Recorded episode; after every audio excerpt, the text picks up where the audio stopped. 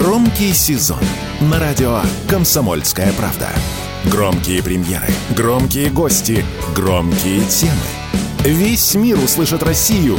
Весь мир услышит радио «Комсомольская правда».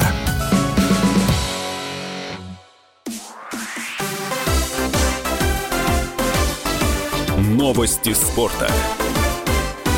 Уфимский Салават Юлаев обыграл казанский Акбарс в матче регулярного чемпионата континентальной хоккейной лиги. Игра прошла на Уфа-арене и завершилась со счетом 3-2. В параллельном матче автомобилист победил со счетом 4-2 нефтехимик, а Челябинский трактор обыграл со счетом 3-2 Минское Динамо. Магнитогорский металлург в овертайме вырвал победу у Лады 3-2.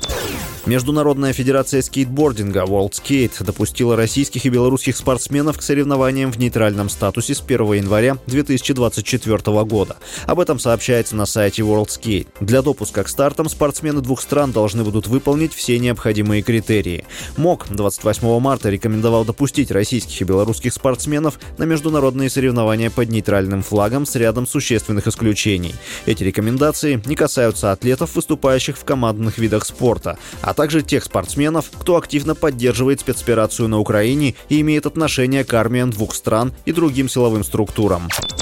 Бронзовый призер чемпионата мира по фигурному катанию Маргарита Дробязка высказалась о решении Сейма Литвы лишить ее гражданства. В своих соцсетях она заявила, что не откажется от России ради сохранения литовского паспорта. 21 июня стало известно, что Сейм Литвы инициировал процедуру лишения Дробязка гражданства страны.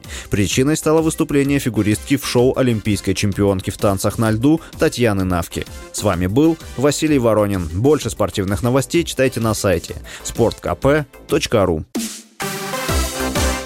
Новости спорта.